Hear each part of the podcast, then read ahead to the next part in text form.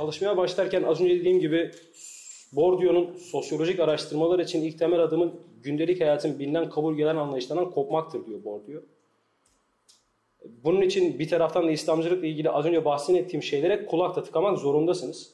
Buradan yola çıkarak İslamcılığı sınıf meselesi olarak e, ele almaya çalıştık. Peki bu sınıfsal e, sınıf meselesi dediğimiz şeyin kendisi ne? Genelde çünkü Türkiye'de sınıf dendiğinde batılı anlamda bir e, ya da adını koyalım Marx'ın Komünist Manifesto'da bahsettiği sınıfsal mesele anlaşılır. Tabii ki buradaki İslamcıların sınıfsal yapıya kavuşmasındaki mevzu pek de öyle değildir. Ee, ağırlıklı olarak E.P. Thompson'ın avam ve göreneğinde bahsettiği İngiliz toplumlarının ahlaki, ahlaki ekonomisi üzerinde e, ele aldığı sınıf kavramını üzerinden çalışmayı yürüttük. E, ne diyor Thompson? Sınıfın sadece sosyolojik bir yapı olmadığını, tarihsel bir kavram olduğunu iddia ediyor. Ve bu tarihsel kavramın ilk planda değil, ancak tarihin son aşamasında ortaya çıkacağını savunuyor. Ve bilinçli bir sınıf oluşumunun dahi olmadığı yerlerde sınıf içinde mücadeleler ve çatışmalar vardır diyor. Ee, buradan yola çıkarak İslamcılığın erken Cumhuriyet döneminden bu yana, burada e, adını da koyalım, İslamcılık derken Osmanlı Cumhuriyet, Osmanlı döneminin bir modernleşme ideolojisi olan İslamcılıktan değil, üç tarzı siyasetten biri değil, çağdaş İslamcılıktan bahsediyoruz. Ee, bakıldığında erken Cumhuriyet döneminden başlamayı uygun gördük çünkü İslamcı toplumsal harekete zemin oluşturması açısından erken Cumhuriyet döneminin oldukça e, bu konuda böyle bir araştırma yapmak için size verimli veriler sunulduğunu fark ettik. Ee, yine de bir İslamcılık tanımı yapmaya gerek varsa burada sunmayı dedim. Hallice uzun tanımlar. Ee, bunlar İslamcılığın tam olarak ne zaman ortaya çıktığını ve ne için ortaya çıktığını ifade eden bir takım tanımlar ama İslamcılık literatürünün içine girdiğinizde epeyce bir İslamcılık tanımıyla karşı karşıya kalıyorsunuz. Bunlardan hangisi İslamcılıktır ee, anlamakta da zorluk çekildiğini söylemem gerekir. Kısaca şunları uzun uzun okumaktan ya okumaktansa İslamcılığa ilişkin e, Bobby Said'in bir tanım var. Rızasızlığın siyasallaşması diye. E, ikinci meşruiyet dönemi İslamcılarına baktığımızda hikayeyi ta Ernest Renan'a kadar götürecek olursak Namık Kemal'in ona yazdığı mektuplardan bu yana hakim dünya sisteminin İslam'a karşı bir tehdit olarak, İslam'ın varoluşuna yönelik bir tehdit olarak ortaya çıkıldığı günden bu yana İslamcılığın kendisi bu hakim sistemin rızasızlığına siyasal bir karşılık bulma çabası içerisinde olmuştur. Bu ikinci meşrutiyet dönemi İslamcıları için de böyledir. Ee, erken Cumhuriyet döneminde İslamcı bir faaliyetten henüz pek de bahsetmenin mümkün olmadığı zamanlarda dahi bunun böyle olduğunu görürüz. Bir rızasızlığın getirdiği bir takım mücadele pratikleri vardır. Bu dönem dönem siyasal olmuştur, dönem dönem kültürel olmuştur. 80 sonrası ekonomik hüviyete bürünmüştür. Ee, İslamcılar nedir sorusunu da sorduk. Nedir İslamcılar? İslamcılık hakkında herkes bir tanım yapılıyor ama e, İslamcıların e, kim olduğuna bakıldığında ilk cümleyi okursam inandıkları dinin gereklerini pratize etmeye çalışan Müslüman kimlikli kişiler olarak tanımlamak yeterli olur İslamcılar için. Sözcüğün ilk kullanım zamanına bakıldığında 1908'de e, Kemal Karfat öyle söylüyor. İlmiye sınıfının ortadan kaldırılmasıyla bu sınıfı batıcı grup ve Türkçülerden ayırmak için kullanılıyor. İsmail Karahoca da İslamcılık kelimesinin ilk defa Ziya Gökalp'in Türk yurdunda çıkan yazılarında ortaya çıktığını söylüyor. Bakıldığında erken Cumhuriyet döneminde ee, İslamcılığa ilişkin çok daha pasif e, Müslüman kimliğini koruma amaçlı bir mücadele yürütülüyor. Çünkü o dönem e, hem yeni cumhuriyetin rejimi takip etme amaçlı dinin kamusal alanında tasfiyesini öne çıkardığı reformlarına yönelik e, pek de hareket etme imkanı sağlayamıyorlar. Bunun için Müslüman kimliğini, Müslüman bilincini koruma amaçlı bir mücadele yürütüyorlar. Peki ne değişmiş e, diye bakıldığında erken Cumhuriyet dönemi, ikinci meşrutiyet dönemi İslamcının ilk çıkıldığı zamanda e, bakıldığında Osmanlı modernleşmesinde din inkarın değil ikrarın konusu oluyor ama erken cumhuriyet dönemine geçildiğinde bu defa dinin iptal edilmesine ve ihya edilmesine kapı açılıyor. Değişen ne diye bakıldığında işgalciye karşı direnişten Müslüman kimliğini koruma amaçlı bir mücadeleye dönüşüyor İslamcılık. Devlet hareketinden halk hareketine tahvili de e, meselenin aslında en dikkat çekici yanı. Bakıldığında ikinci meşrutiyet döneminde İslamcılığın tartışma alanlarına bakıldığında e, çok ciddi bir entelektüel söylem olduğunu görürsünüz. Kimleri görürsünüz? Mehmet Akif'leri görürsünüz. E, Babanzade Ahmet Naim'leri görürsünüz.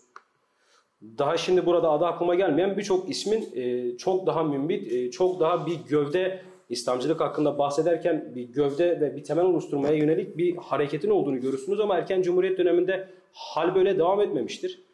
Ee, daha çok az önce ifade ettiğim gibi Müslüman kimliğini koruma amaçlı bir mücadele pratiğine dönüşmüştür.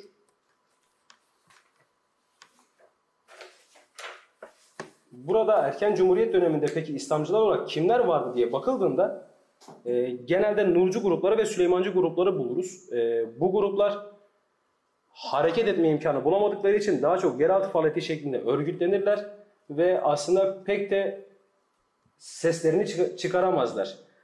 30'dan sonra 40'lı yıllara gelindiğinde Necip Fazıl'ın Büyük Doğusu'nu daha sonra Nurettin Topçu'nun e, Hareket dergisini görürüz. Onun haricinde pek de İslamcı yayınlardan bahsedemeyiz. Peki bu yılların e, İslamcılık açısından önemi nedir diye bakıldığında sınıfsal yapıya bir hüviyet kazandırması açısından çok ciddi politikaların olduğunu fark ederiz. E, ne yapılmıştır bu dönemde? Ekonomik açıdan bakıldığında e, bir defa bu dönem e, kurulan fabrikaların %74.2'sinin e, slayta sanırım yerleştirmeyi unuttum. %74.2'sinin kurucu bürokratların olduğunu görürüz. Yani Türkiye'deki merkez çevre ilişkisinde erken cumhuriyet dönemine bakıldığında %20 bir kent nüfusu %80 bir kır nüfusu olduğu görülür. Oluşan bu yeni rejimin nimetlerinden merkezin faydalandığını ama yükünü ise e, çevrenin çektiğini görürüz. Bu İslamcılığın ekonomik açıdan muhalif bir dil oluşturmasında ve sınıfsal bir yapıya aslında dönüşmesinde ekonomik anlamda e, ilk aşamayı oluşturmuştur. İkinci aşamayı baktığında, bakıldığında bu İslami kültürel hareket olarak birazdan ifade edeceğim mevzunun dini alanlarda, e, dini basın ve yayın faaliyetlerinde e, hikayeyi hepimiz aşinayızdır. Türkçe ezan okutulmuştur camiler başka vesileler için kullanılmıştır vesaire. Türkçeleştirme politikalar olmuştur. Hatta 1931'lerde bizzat Atatürk tarafından İslam Araştırma Kurulu oluşturulmuş. O dönem e, İslam'ın ilerlemenin önünde engel teşkil etmediğini, batıcı bir dile hüviyete de bürünebileceğine ilişkin e, bir kurul oluşturmak hevesiyle hareket edilmiş. Sonrasında 1925 e, Şeyh Said ayaklanmasının verdiği tazikle beraber bundan vazgeçilmiş. Bakıldığında e, ekonomik açıdan ne yapmıştır da hak sınıfsal bir yapıya bürünme ihtiyacı hissetmiştir. Çünkü e, burada sunumda gördüğünüzde 1946'da çok partili hayata geçişte 6 tane parti kuruluyor. Ben bunu ilk fark ettiğimde çok şaşırmıştım sadece Demokrat Parti ve Cumhuriyet Halk Partisi'nin olduğunu bilen klasik bir e, tarih öğren, tarih okuyan bir insan olarak bu altı partinin olması e, benim hayli dikkatimi çekmişti. İşlerinden önemlisi burada Fevzi Çakmak'ın İslam Koruma Partisi. Bakıldığında Fevzi Çakmak İslam'ın Koruma Partisi adı altında e, neredeyse bütün reformların önüne set çekip hayır biz İslam'ı koruyacağız başlığı altında bir takım siyasalar yürütüyor o dönemde. Ciddi de mitingler oluyor e, fesi kaldıracağız diyor. E, başkaca dini yönelik faaliyetlerin önüne geçeceğiz diyor. Ama halk bunlardan hiçbirini tercih etmiyor. Ne Türk Muhafazakar Partisi'ni, ne İslam'ı Koruma Partisi'ni, ne İslam Demokrat Partisi'ni. Bakıldığında 1930'larda Serbest Cumhuriyet Fırkası kurulduğunda ee, çok ilginç ve çok enteresan bir hikaye vardır. Fethi Okyar Serbest Cumhuriyet Fırkası'nı kurmak üzere İzmir'e gider. Alsancak stadına belki 30 bin kişi toplanmıştır sesinin kısıldığı ve duyuramadığı için yanındaki yaverine söylediklerini tekrar etmesini ister. İlk cümlesi şu olmuştur. Buradan İslam'ı Koruma Partisi'nin fesleri kaldırması taahhüdüne karşılık meclise girmeye dahi e, yeter sayıda oy almadığına ilişkin hikayeye bağlayacağım mevzuyu. Konuşmasına şu şekilde başlar. Der ki biz Türkiye'de bizim şapka kanuna karşı olduğumuzu söylüyorlar denir. Yaveri tekrar eder. Halk o anda Serbest Cumhuriyet Fırkası'nın şapka kanunu kaldıracağını zanneder ve İzmir'de 30 bin kişilik statta herkesin başında fötür şapkalar vardır ve hepsi ayağının altında o anda şapkaları ezerler. Müthiş bir toz bulutu oluşur. Tabi bir de sevinç e, çığlıkları atılır. Fethi Okyar'la yanındaki yaveri e, epeyce bozulmuştur tabi bu duruma. Sonrasında yeniden bağırır. Biz şapka kanuna karşı değiliz der bu defa. Görüntü çok kötüdür. Bunun sinemasal bir karşılığı yok ama az çok zihnimizde hayal edebiliriz. Herkes ayaklarının altındaki şapkayı yeniden kafasına yerleştirir. Hikayeyi 30'da buradan bakılacak olduğunda 46'da İslam'ı Koruma Partisi'nin yeterli sayıda meclise girmesi beklenir ama İslami Koruma Partisi burada meclise girmek için yeter sayıda oy oranına ulaşamaz. Bunun kendisi İslam'ın 60 sonrası çağdaş İslamcılığın sınıfsal bir yapıya buluşmasında en önemli etkendir. Ee, bir diğer hikaye ekonomik açıdan bakıldığında halkın o dönem ekonominin yükünü çekmesi bakımından çok ciddi taziklere karşı karşıya olduğu görülür. Hikayeler üzerinden gidiyoruz hep. Erzurum'un Hasan Kale ilçesinde yaşanır hikaye. Partinin, tek partinin ekonomik alanda geliştirdiği bir takım politikalarda taşrada genelde halk yararlanamaz. Ee, mesele dava unsuruna dönüşür. Ama Hasankale ilçesinde e, bu meseleyi dava eden hakimi ilçe parti başkanı ve kaymakam bizzat kendisi cebren döver. 50'lere geldiğimizde Demokrat Parti iktidara gelir ve iktidara gelirken başlarda savunduğu din hürriyetine ilişkin politikaları ikinci planda tutup ekonomik alandaki politikalara birinci sırada yer verir. 50'lerin başında %3'lük bir ekonomik büyüme hızına eşlik eden %2.9'luk bir nüfus artışı var. Bu nüfus artışıyla beraber köylerin ulusal pazara entegre edilmesi vesaire daha önce şehre gelmeye çekinen, şehri kendisini cezbetmeyen halk için çok ciddi, önemli e, oluşumlara fırsat verir. Ve bu safhadan itibaren 50'den sonra yavaş yavaş yavaş yavaş yavaş yavaş şehre halk göç etmeye başlar. Ta ki 60'tan sonra bahsini ettiğim sınıfsal yapının kendisini oluşturana dek. Bu dönemin bizim için bir diğer önemi de erken cumhuriyet döneminde işçileşme sürecinin İslamcılığa oluşumuna ilişkin, Türkiye'de İslamcı toplumsal hareketi değil yalnız, İslamcılığın kendisinin oluşumuna ilişkin fark ettiğimiz bir başka şey işçileşme sürecinin kendisi olmuştur. Ee, ne olmuştur orada? Bakıldığında 30'lara kadar hatta 46'ların 40'ların sonuna kadar Türkiye'de oluşturulan milli sanayi hamlesinden sonra dahi e, işçi bulmakta sıkıntı çekilmiştir. O dönem e, sunuma da burada yerleştirmiştim. Sümerbank kurulur, şeker fabrikası kurulur ama burada mesela 44 yılında iş gücü devir oranlarına bakıldığında %93,5 olarak yani e, bir, yıl, bir yıl içerisinde 100 işçi alımında 93,5'unu dahi koruyamamak gibi bir mesele karşı karşıyalardır. 47'ye gelindiğinde bu oran %51'e düşer, 54'te %19'lara düşer. Yani bir yılda sadece 19 işi değiştirirler. 27'deki nüfus sayımına bakıldığında 65 bin işletmede 256 bin işçi vardır. 30'lu 40'lı yıllara baktığınızda sadece İstanbul ve İzmir, Zonguldak'ta 145 bin işçi çalışır. Diğer vilayetlerde 129 bin işçi çalışır. Bakıldığında bu dönem pek de işçi e, sayılarının yüksek olmadığını görürüz. İyi de bu işçilerin İslamcılığın oluşması e, oluşmasına ilişkin etkisi nedir diye sorulacak olduğunda Çağdaş İslamcılığı İslami kültürel, İslami sosyal ve İslami siyasal hareket olarak çalışmada üçe ayırıyoruz. Burada İslami sosyal hareketlerin şehre göç edenlerin şehre uyum sağlamasına ilişkin erken cumhuriyet döneminde kurdukları işçilerle bir intibak var. O dönem e, İslami kültürel, İslami sosyal hareketin müntesiplerine bakıldığında genelde taşralardan gelmişlerdir. Nereden gelmişlerdir? Erzurum'un Hasankale ilçesinden gelmişlerdir. Türkiye'nin sahil başka yerlerinden gelmişlerdir. Ve Osmanlı'nın bakiyesi orada geleneksel değerlerin ağırlıkta olduğu bir toplum vardır. Bu toplumun kendisi %20 kent nüfusundan sonra %80'in tedricen şehre doğru göç etmesi aslında 40'ların ve 50'lerin sonuna doğru İslamcının oluşumuna bir hayli katkı yaparlar. Burada e, İslami Sosyal Hareket'in müntesiplerinin e, kendilerine bakıldığında mevzunun anlaşılması çok daha rahat olacaktır.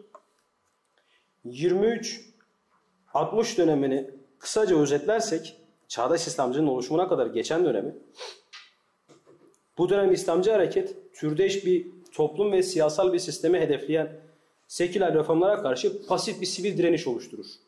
Devletin 23-50 arası dönemde din karşısındaki tavrı açık hale geldikçe yeni seçkinlerin devşirdiği siyasal ve ekonomi çıkardan pay alamayan toplumsal gruplar İslam'ı yeni ulus devletlere karşı koymada kullanabilecekleri bir nevi ideolojik zırh olarak görmüşlerdir. Çünkü bakıldığında geçmişe e, Türkiye'nin parlamento dönemine de bakıldığında karşı tarafa karşı kendisini savunacağı başka bir bayrak göremez. Burada bunun için savunacağı tek bayrak İslam'ın kendisi olacaktır ve bunun için en aşina olduğu dili İslam'ı savunarak bir taraftan da merkezin oluşturduğu ekonomik nimetlerden yararlanma imkanı bulacaktır. Çağdaş İslamcılığa ve İslami siyasal hareketin doğuşuna geldiğimizde bu dönem devlet merkezi ve toplum merkezli ikili bir yapı oluşturur, oluşur. Devlet merkezli hareket daha çok dikey yönde yukarıdan aşağı bir biçimde gerçekleşir. Toplum merkezli ise aşağıdan yukarı el yordamıyla çok daha bildik, aşina olan yöntemlerle gerçekleşir. Devlet merkezli nasıl gerçekleşmiştir? 60 dönemine bakıldığında hala 17 Bolşevik devriminden devletin Türkiye'de sosyalizmin iktidar alanını eline geçireceğine ilişkin bir korku hakimdir ve 60 sonrası yükselen bu sol gruplara karşı devlet İslam'ı bir tutkal aracı olarak kullanır. Hikaye 80'de de değişmeyecektir. Bu dönem e, yine Erzurum'da Cumhurbaşkanı Cemal Gürsel'in söylediği ifade geriliğimizin geriliğimizden din sorumlu değildir. Dini sorumlu tutuyorlar der. Hayır gerilimizin nedeni din değil, dinimize bize yanlış tanıtanlardır. İslam dünyadaki en kutsal, en yapıcı, en dinamik ve en güçlü dindir. Bakıldığında İslam'a kamusal alan tasfiyesine yönelik ta ki ellere kadar ee, bir düşünsel devletin bir düşünsel gerilimi olduğu görüldüğünde Cumhurbaşkanı düzeyinde şehir şehir gezerek İslami vaazların verilmesi bir hayli ilgi çekicidir. Bir diğer mesele yine devlet merkezli İslam İslamcılığın oluşmasındaki bir diğer mevzu e, o dönem sosyalizmin e, Türkiye'deki iddiasını kırmaya yönelik bizzat ordu tarafından e, Seyit Kutub'un buradaki herhalde birçok kişinin tanıdığı, bildiği, aşina olduğu hatta okuduğu kitapları o dönem çevrilir. Ee, yine bir taraftan Roger Gauridi'nin İslami Sosyalizm ve İslamiyet kitabı Doğan Avcıoğlu tarafından çevrilir ve e, Diyanet İşleri ikinci Başkan Yardımcısının ordu tarafından görevde olduğu görülür o dönem. Buradaki amaç şu olmuştur. E, aslında e, İslam sosyalizme o kadar da yabancı değildir. Sizin sosyalizm ve komünizm olarak iddia ettiğiniz şeylerin hepsi İslam'ın kendisine mündemiştir. Bunun için e, sosyalist hareketlere sizin girmenize pek de ihtiyaç yoktur denmiştir. Burada tercüme eserler aracılığıyla İslam'ın yalnızca ahlaki gruplara sahip olmadığı ifade edilir. İslam bir sosyal adalet mekanizmasına sahiptir, bir iktisat sistemine sahiptir, bir devlet idare anlayışına sahiptir gibi söylemler altında bu kitaplarla beraber sosyalizmin beli kırılmaya çalışılır. E peki bunun İslamcının oluşumuna ilişkin önemi nedir diye bakıldığında burada bu ve bunun benzeri kitaplarla beraber Türkiye'de adı konulmamış bir anti sömürgeci dil İslam ve İslamcılık vasıtasıyla oluşmaya başladığı görülür. Burada Mevdudi'nin kitaplarının ön plana çıktığı görürüz. 60 sonrası yine Türkiye'de Hasan Ali Benna'yı görürüz ve Seyit Kutub'u görürüz. Ee, bu hareketlerin İslamcının oluşma bir diğer sebebi İslami kültürel hareketin e, nedir bu İslami kültürel hareket diye baktığımızda Necip Fazıl'a 40'larda topçularla, Nurettin topçularla devam eden 50'lerden sonra 60'ların başına Sezai Karakoç ve sonrasında İsmet Özel'le gelişen bir kültürel silsileyi oluşturan harekettir. 60'ların sonunda bu eserlerle beraber İslami kültürel hareket dünya genelinde ve dünya ölçeğinde İslam'a yönelik tehditlere geçmiş döneme nazaran o kadar da duyarsız olmadığı görülür. Baktığımızda Cahit Sarıfoğlu'nun Afgan Çığlısı şiirinin bu dönemde yayınlandığını görürüz. Ya da Melal e, Maruf'un Rus, Rus işgalini, Rusların Afgan işgalini Cahit Zarifoğlu'na mektuplarla bildirecek kadar Türkiye'deki Müslüman toplum İslamcılığa ilişkin önemli bir sese ve hüviyete kavuşmuştur. 60'ların sonunda İslamcı diye nitelendireceğimiz ortada kim var diye baktığımızda büyük merkez sağ partileri destekleyen, elbette demokratları destekleyen nurcu gruplar var. Antikomünizm bayraktarlığı, bayraktarlığı yapanlar var. Sosyalizm tartışmalarıyla İslam sosyalizm arayışında olanlar var. Ve 69'da Taşra'yı temsilen Erbakan liderliğinde bir milli görüş hareketi var. Peki bu sınıfsal yapıya oluşmada İslam'ın ne katkısı olmuştur diye az önce söylediklerimi bir toparlayacak olursam erken cumhuriyet döneminde bakıldığında bir zemin olduğunu ortaya koymaya çalıştık. Bu zeminin kendisi kültürel ve ahlaki kodun getirdiği tedirginlikle seküler politikaların kendisi İslami kültürel alanda bir nevi ahlaki alanda gelişen bir tereddüt yaratıyor. Bu tereddüdün kendisi İslamcının oluşmasında ilk safhaya oluşturuyor. İkincisi milli sanayileşme hamlesiyle oluşturulan ekonomik yapıdan geniş hak kesimleri istifade edemiyor, dışına tutuluyor. Bir diğeri yukarıdakiyle benzer nimetlerden yine geniş kesimler yararlanamıyor. Hatta şehre bu az önce bahsettiğim Sümerbank gibi iktisadi devlet teşekküllerine çalışmak için gelenler bir şey üretemedikleri gibi üretemediklerinin vergilerini ödemek için şehre çalışmaya gidiyorlar. Bir diğeri tüccar ve çiftçinin aleyhine işleyen bu dönem teşvik ve sübvansiyonlar oluyor. 70'li yıllara bakıldığında Milli Görüş Hareketi'nin e, ilk olarak Milli Nizam adı altında 69'da e, Erbakan'ın e, Odalar ve Borsalar Birliği'nden dışlanmasıyla Konya'da seçilmesiyle başlıyor. Ve o dönem Milli Nizam daha sonra 71'de çünkü kapatılacak ve e, Erbakan İsviçre'ye gidecek. Daha sonra bizzat davet edilecek ve gelip milli nizamı kuracak. Milli selameti kuracak affedersiniz. 73 seçimlerinde Milli Selamet Partisi kent merkezlerden %38 oy alıyor. Köylerden %67 alıyor. Bu bakıldığında az önce bahsettiğimiz geniş çevrenin, kır nüfusunun yani 20'lerin başında olan o %80'lik nüfusun dışlanmışlığının milli görüş hareketiyle beraber bir tecessümünü buluruz. 77'ye baktığımızda oylar bir miktar düşecektir ama e, buraya genel e, oy oranını yazmadım. %8.6 toplamda yükseldiği fark edilir. %63 yine kır nüfusunun fazla olduğunu görürüz. Yine o dönem Bugün ve Sabah gazeteleri de e, Milli Görüş Hareketi'ni Müslüman kitlerin ezilen sesi olarak sunarlar. Bu dönem Milli Görüş Hareketi koalisyon ortağı olarak iktidarda bulunduğu yıllarda ne yapmış diye baktığımızda 80'e kadar e, oluşacak olan çünkü birazdan İslamcılığın sınıfsal yapıya vurulmasının 80 80 yıl olduğunu söyleyip buranın dönüm noktası olduğunu belirteceğim. 70-71 yıllar arasında 72 İmam Hatip Okulu 40 lise var. Toplam öğrenci sayısı ortaokullarda 40 bin, küsuratı söylemiyorum, liselerde 6 bin. 79-80'e geldiğimizde ortaokullarda 130 bine çıkıyor. Liselerde 178 bine çıkan bir rakam var. 72'den 130 bine olan bir rakamla karşı karşıya kalınıyor. 78, 79 ve 84, 85 yıllarına bakıldığında İmam Hatip okullarında okuyan kızların oranı %0.1'den %15'e çıkıyor. Aslında bakıldığında bu oranın kendisi 90'ların ortasında başörtüsü eylemleri de olan İslamcı arkadaşların tohumlarının bu dönemde atıldığını görürüz. 73 ile 99 arası göçlerle beraber Türkiye'de dernekler kanalıyla bir İslami ağ oluşturuluyor. Tabi İslami ağ oluşturmak vasıtasıyla elbette ki yapılmıyor bu derneklerin kendisi ama genelde kırdan kente göç bir mahallenin inşası ve mahallenin inşasıyla beraber bir caminin inşası, bir dernek faaliyeti ve oralarda kente göç edenlerin kırın geleneksel değerlerini kente taşıması ve kentin kendisine karşı vaaz ettiği o varoluşsal tehdide karşı İslam'ı dayanak noktası olarak kullanması ki en aşina olduğu varoluşsal yapının kendisi camiler etrafında örgütleniyor. Bakın da 73'te cami sayısı 45 bin, 152'den 99'da 75 bine yükseliyor. Dernek sayısı yine 51'de 237'den 67, 510'a yükseliyor.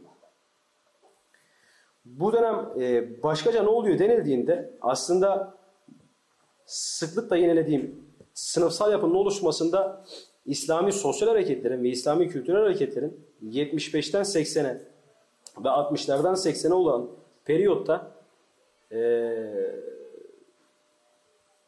Türkiye'de göç hareketleriyle bir gecekonda ağı oluşuyor. Bu gecekonda ağında özellikle İslami siyasal hareket ve İslami kültür İslami kültürel hareket ve İslami sosyal hareketin kendisi bir nevi burada ağ oluşturuluyor. Yani İslamcılığın kendisinin baktığımızda bu gece konulardan ortaya çıktığını görüyoruz ki 75 yılında kentin dördün, dörtte birinin gece konularda yaşadığına mesela tanık oluyoruz. 40'a baktığımızda 17 milyon 800 bin iken 1977'de 17 milyondan 44 milyona ulaşan bir gece kondu sayısı var. Bu gece konduların kendisinin ileride hak işinde oluşmasına, işçileşme sürecinde e, bir tezahürü olduğuna değineceğim. E, başkaca peki İslamcılığın toplumsal hareket olmasındaki faaliyetler ne oldu diye, diye baktığımızda İslamcılığın kendisini normal şartlarda ilahiyat fakültelerindeki hocalar tarafından kitleleri etkilemesi beklenirken az önce adını saydığım o estet şahsiyetler Necip Fazıllar, Sezai Karakoçlar, İsmet Özeller'in kendisi İslami bir kültürel hareketin oluşmasına ilahiyat fakültesi hocalarından çok daha fazla katkıda bulunmuşlardır. Bizim için buradaki en önemli e, kıymeti harbiyesi olan kişi Necip Fazıl'dır. Ne yapmış Necip Fazıl? Bakıldığında 80'lerin ortasına kadar büyük taş illerine Necip Fazıl'ın sürekli gerçekleştirdiği bir takım konferanslar var. O konferansların neticesi daha sonrasında 80 sonrası yeni Müslüman entelijansiye olarak ifade edeceğimiz bir takım şair, Maraşlı şairler vardır. O Maraşlı şairlerin ortaya çıkmasına ve onların kendi içinde bir kültürel hareket oluşmasına tohumlarına Necip Fazıl'ın attığına tanık oluruz. Burada çağdaş İslamcılığı doğuran etkenler nedir diye baktığımızda yeniden toparlayacağım. Batılılaşma sürecinde Cumhuriyet'in İslam'ın yerine ikame edecek bir kültürel referans, referansı ortaya koyamadığını görürüz. Şerif Mardin'in kendisi e, benim sabahtan beri ifade ettiğim bir dizi siyasal gelişmelerin karşısına bir duvar örerek aslında der İslam'ın kendisi dönem dönem siyasi olmuştur.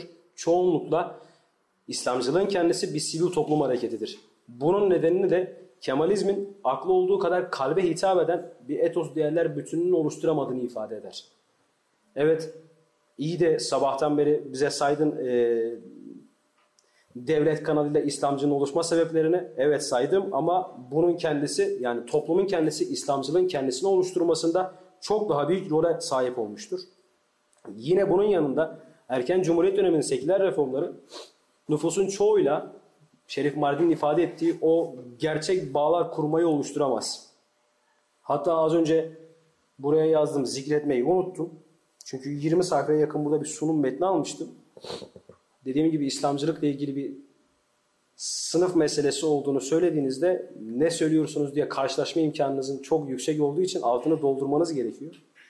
45'lerde e, 1947'de bir Cumhuriyet Halk Partisi'nin bir kongresi olur. Kongrede şöyle ifade edilir. Eğer kamusal alanda İslam'a yer vermez, yer vermez olursak korkarız ki Türkiye'de ahlaki bir gençliğinin ve Türkiye'de gençliğin tamamını kaybetmek tehlikesiyle karşı karşıya kalınacağız denilir. Ve daha sonrasında İslamcı bir geçmişe sahip Şemsettin Günaltay başbakanlığa getirilir. İlahiyat fakülteleri yeniden kurulur. Din dersleri seçmen olarak açılır vesaire. Bir diğer şey İslamcı kitlelerin o bahsini ettiğim 50 seçimlerindeki altı partiyi değil de ekonomi politikalarına daha fazla yer veren Demokrat Parti'yi seçmelerinde bakıldığında İslamcılığa olan teveccühlerinin muhafazakar karakterde bir geriye dönüş arzusundan dolayı değil, mağdur kesimlerin daha iyi bir yaşam standartı elde etme arzularından kaynaklandığı görülür.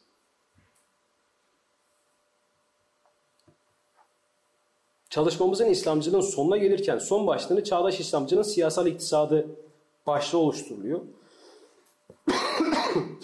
ne oluyor burada diye baktığımızda 70'lerde 60'larda kısmen başlayan, 70'lerde yükselen ve 80'lerde e, tam anlamıyla tavana ulaşan yeni bir Müslüman entelijansiye ile beraber yeni bir İslami sermaye alanı oluşturuyor. Bunun oluşum hikayesine baktığınızda Ta ki az önce bahsettiğim milli sanayileşme hamlesiyle beraber Sümerbank kuruluşuna dahi gitmek mümkündür.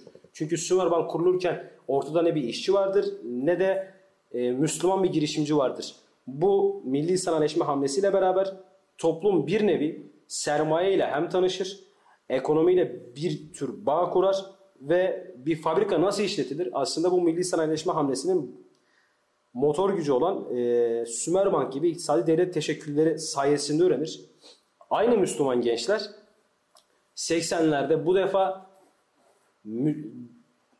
yeni bir Müslüman bur burjuvaziyi kuracaklardır ve 90'lara bakıldığında müsiyat inşa edilecektir. Ee, nasıl olmuştur bu dediğimizde karşımıza burada yazdığım bir dizi gelişme ortaya çıkar. Nedir bunlar? Ee, bir defa 80 sonrası özellikle o dönem e, 83'teki ilk Eruk baskınından sonra Kürt nüfusunun şehirlere yansıdığını görürüz. Bu ciddi bir e, toplumda kırılma yaratır ve kent nüfusu 20'lerde bahsettiğim 80-20 oranın tam tersine döner. E, bu defa %75 bir kent nüfusu, %25 bir kır nüfusuyla karşı karşıya kalırız. Olduğu gibi toplumsal yapıda 180 derece bir dönüşüm gerçekleşmiştir.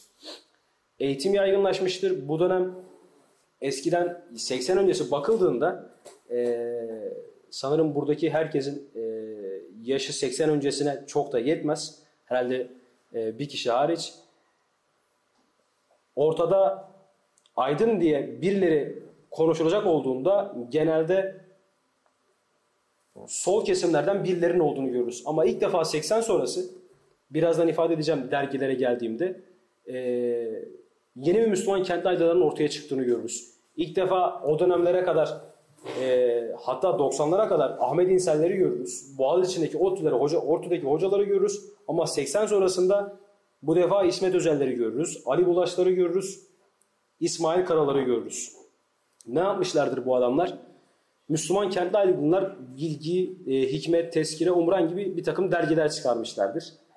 E, hatta e, İLEM'in de bildiğim kadarıyla bu konuyla ilgili çalışması var. Bu dergilerin birçoğu 80 sonrası ortaya çıkmıştır. İslami sosyal hareketler, yukarıda bahsettiğim dergileri İslami kültürel hareketler, kültürel hareketler vasıtasıyla çıkmıştır. İslami sosyal hareketlerin kendisi kadın ve aile, ilim ve sanat gibi dergileri çıkarmışlardır. Nedir bu dergilerdeki çıkarma, e, çıkarmadaki dertleri diye bakıldığında birinci sıradaki dergiler modernitenin e, İslam'ın kendisinin ilişkin varoluşsal tehdidine İslam'ın öz kaynaklarına dönüşle gerçekleşeceğine ilişkin yeni bir alternatif modernlik inşa etme girişiminde bulunur bu dergilerin kendisinde. Aşağıdaki ikinci sıradaki dergiler de modern hayatın kendisinin yine vaaz ettiği tehditlere karşı dinden bir takım e, yorumlar devşirmek gibi bir takım dertleri vardır. Peki başkaca ne olmuştur diye baktığımızda e, yine bir takım rakamlarla karşı karşıya kalırız. 94'te daha önce hiçbir radyo televizyon yokken 525 özel radyoyla ve 19 affedersiniz 525 özel radyo ve televizyon istasyonundan 19 televizyon ve 45 radyonun İslamcı gruplara ait olduğunu görürüz. Bunun önemi şöyledir. 80 öncesinde hiçbir İslamcı televizyonla karşı karşıya değilizdir. 80 öncesi televizyonla karşı karşıya değilizdir ama 94'te bu sayının 19 televizyonla karşı karşıya kalması kitlelerin o dönem 94'te çünkü iktidara girecek olan bir Refah Partisi ile karşı karşıya kalacağız birazdan.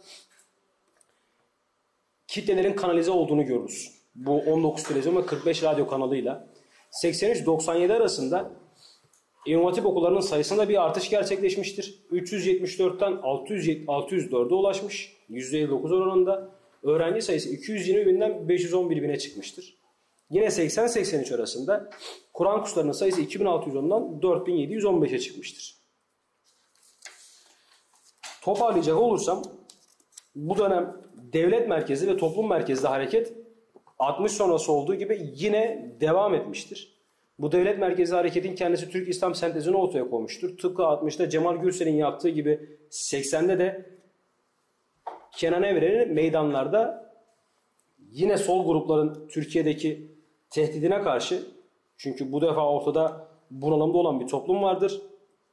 Dinin kendisinin bir tutkal aracı işlevi görmesi için yine dini vaazlar söylediğine tanık oluruz. Bunun için bu dönem bir Türk İslam sentezi devlet tarafından ortaya konulmuştur. 80 sonrası. Siyasal ve ekonomik liberalleşmeye eşlik eden bir Anadolu burjuvasinin doğuşuna tanıklık ederiz. Ve medya alanında gösterilen faaliyetlerle İslamcı bir aydın sınıfı bu dönem ortaya çıkar. Bir diğer hareket İslamcılığın büyük ölçüsünde kentlerin gece kondularda filizlenmesi olmuştur. İslami sosyal hareket bu alanlarda yayılma imkanı sağlamıştır. Ki 70'lerde gece kondu bölgelerinde çok kısmen de olsa solun faaliyet gösterdiğine tanık olurken 80 sonrası ana akım solun e, bize vaaz ettiği literatüre bakacak olduğumuzda e, yoksul ve alt kesimleri gece konularda olduğu görülür ve buralardan haliyle solun olmasını bekleriz ama 80 sonrası bu gece konuların kendisinde İslami sosyal hareketi ve İslami kültürel hareketleri görürüz. Yine az önce ifade ettiğim cami, dernek, mahalle üçgeninde oluşturulan bir ağ vardır. Bu ağın kendisi bu oluşuma oldukça katkı sağlamıştır. Ve Gecekondu ağında bulunan göçmenlerin kendisi bu bahsettiğim İslami hareketlerin hareketlere bir sosyal mobilizasyon işleviyle yaklaşmışlardır. Toparlayacak olursam e, birazdan hak işe geçeceğim. İyi de yola çıkarken bu adamlar, bu İslamcılar gece konulardakilere ne yapmışlardı diye sorulduğunda burada enteresan bir hikaye vardır. Mersin'de Ali Ekber Doğan diye bir yelpaze yerleştirmek gerekirse sola yerleştirmemiz gereken bir e, hocamız Kayseri'de, Kayseri özelinde İslamcı belediyelerin ne yaptığına ilişkin bir çalışma yürütür. 94'te e, İslamcı belediyelerin seçim kazan e, seçimlerde olan başarısı birçok kişinin hayli ilgisini çekecektir. Ve diğer taraf ne yapamıyor da İslamcı belediyeler bu denli yükselişe geçiyor diye araştırmaya girişir. Kayseri'de e, o dönem Sosyalist herhalde Halk Partisi, Erdal İnönü'nün partisi ne mensup bir yerel belediyeciyle görüşmeye gider. İyi de der. Bu adamlar bunca şeyi başarıyorken siz neyi başaramıyordunuz da bu adamlar aynı şeyi başardığı diye sorduğunda sol partili belediyenin yöneticisindeki cevap şu olur. Yol, kanalizasyon, ekmek, çöpün toplanması gibi hizmetler artık gece kondu mahallelerinde yaşayanlarca sıradan işlevler olarak görülmeye başlamıştır. Asfalta doymuş insanlar artık iş aş istiyorlardı ve İslamcı belediyelerin kendisi bunlara cevap veriyordu denir. Bu tarafa gelip baktığımızda iyi de İslamcı belediyeler aşı işi nasıl veriyor diye baktığımızda Ümraniye Belediyesi örneğini görürüz. Ümraniye Belediyesi'ne çalışan bir yerel yönetici o dönem gece kondu kesimlerin ilişkin ne yapıldığını söylediğinde e, şunu ifade eder. Adamın işi yoktu. Karısı kendisini bırakıp başka bir adamla kaçmıştı. Adama karını boşa yeniden evlenmene yardımcı olacağız dedik. Ardından karısı boşanma sürecinde evine döndü. Kaçtı adamdan bir çocuğu vardı. Ve kocası da onu kabul ederek bulundukları yerde kimsenin kendileri tanımadığı onları bir eve yerleştirdik. Ve daha sonra onları bir işe yerleştirdik. Gece konuda İslami siyasal hareket ve İslami kültür hareket ne yapılıyor? Ya da İslamcılığın kendisi bir sınıfsal yapıya, toplumsal bir aktivizme nasıl dönüşüyor diye bak, bakıldığında aslında bu şekilde dönüşüyor. Çünkü e, dünya Müslüman coğrafyada bakıldığında birçok İslamcı hareketleri görürüz. İşte Cezayir'de İslami Kurtuluş Cephesini görürüz. Mısır'da Müslüman kardeşleri görürüz. Vesaire vesaire. Ya da Pakistan'a gideriz Mevdudi'nin oluşturduğu hareketi görürüz. Bunların hiçbirisi Türkiye'deki İslamcı toplumsal hareketin toplumun aktivizmine yönelik herhangi bir başarının gerçekleştirmediğiyle karşı karşıya kalırız. Ama Türkiye'deki İslamcı hareket çok daha farklı bir alandan toplumsal aktivizm gerçekleştirmiştir demek mümkündür. Hak işi İslamcılığa ilişkin daha kısa tutmaya çalışacağım. E, kimdir hak iş nedir, ne yapmıştır diye bakıldığında e, çalışmanın başında dediğim gibi sol bir e, bakış açısından yola çıktığımızda bir sendikanın İslamcı çatısı altında bulunmamasını bekleriz ama hak iş burada bize farklı bir yapı olarak ortaya çıkar. Bu konuda dediğim gibi çalışmanın başında, sunumun başında ne yapmıştır Hakış diye bakıldığında Müslüman işçilerin farklı bir mücadele pratiğini ortaya koyduğunu, ortaya koyabileceğini ortaya koymuştur. Öyle ifade etmek daha doğru olur. Çünkü öbür taraftaki yazına baktığınızda size şöyle bir şey söyleyeceklerdir. Bu adamlar çıkarını bilmekten yoksunlardır, kadercilerdir, tutuculardır ee, ve işverenin kendisi ona sabret, şükret kardeşim dediğinde e, buna eyvallah sabrederiz, şükrederiz deyip işverenin kendisinin onu sömürmesine müsaade edecekleri söylenir. E, 2011'de bu konuyla ilgili Konya'da ilişkin Konya'da bir çalışma yapıldı. Hikaye 3 aşağı 5 yukarı hemen hemen bu şekilde gerçekleşti e, bakıldığında hak iş bu konuda ne yapıyor? Müslüman e, işçilerin mücadele pratikleri hak işlerini nasıl tecessüm buluyor dendiğinde hak iş uzlaşmacı bir yapının olabileceğini öne sürüyor ve işçiyle işverenin aynı gemide olduğunu ve çalışırsanız eğer her iki tarafında kazanabileceğini öne sürüyor.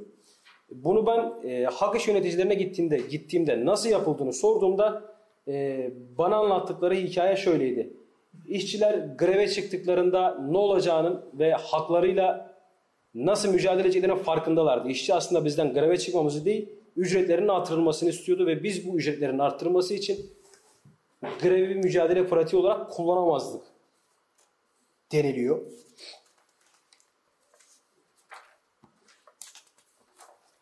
Bakıldığında Müslüman mücadele pratiğinin hak işle beraber alternatif mücadele pratiğinin ortaya koyduğunu görüyoruz.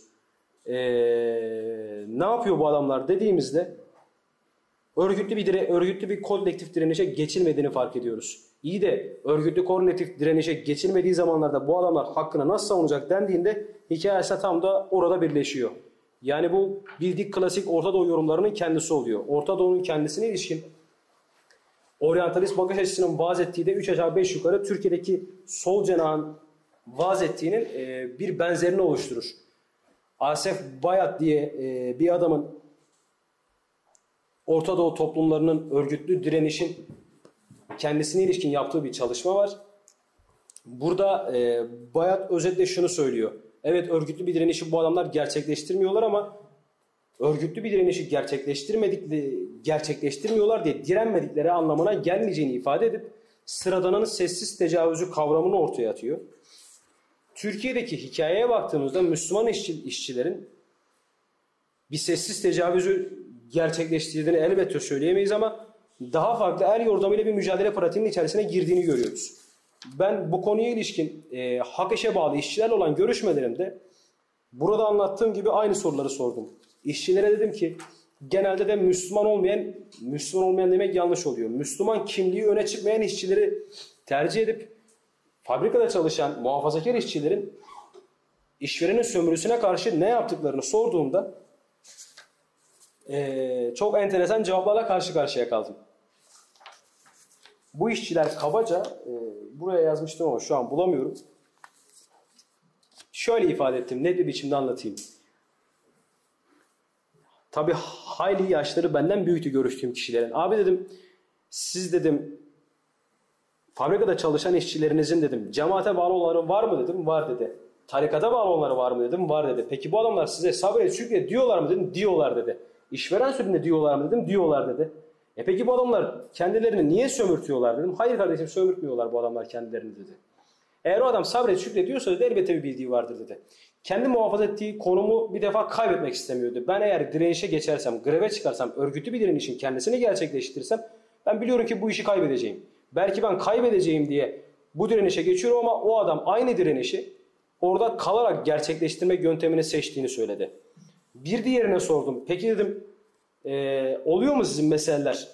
Bir diğer işçiye fabrikanızda dedim. Onun verdiği cevap diğerinden daha, daha ilginçti. E, yok kardeşim dedi. Biz işçiyiz. E, burası da bir fabrikadır. Az çok geçimimizi sağlamaya çalışıyoruz ve geçimini sağlamanın dini olmaz. Biz de onun için böyle bir şey yapmıyoruz dedi. Bakıldığında bunun işçilerin çıkarını bilmekten yoksun, kaderci, tutucu ya da daha başka şekillerde olmadığını görüyoruz. Yani direnişin kendisini göz önünde bulundurulduğunda illa örgütlü, kolektif bir direnişin gerçekleşmeyeceğini, Müslüman işçilerin kendisi de gayet tabi haklarını daha farklı şekillerde arama yoluna gittiğini burada ifade edebiliriz. Sürem sanırım Yani iş kısmını biraz daha açabiliriz. hak iş kısmına var. Yani Tamam peki. İyi de hak iş ne yapıyor diye baktığımızda nasıl ortaya çıkmıştır dediğimizde eee, yine erken Cumhuriyet dönemindeki işçileşme sürecinin İslamcılığa etkisinin bir benzerini bu defa 78'de hak işle, karşı, eee, hak işle karşılaşacağız. Hak iş ne yapmış?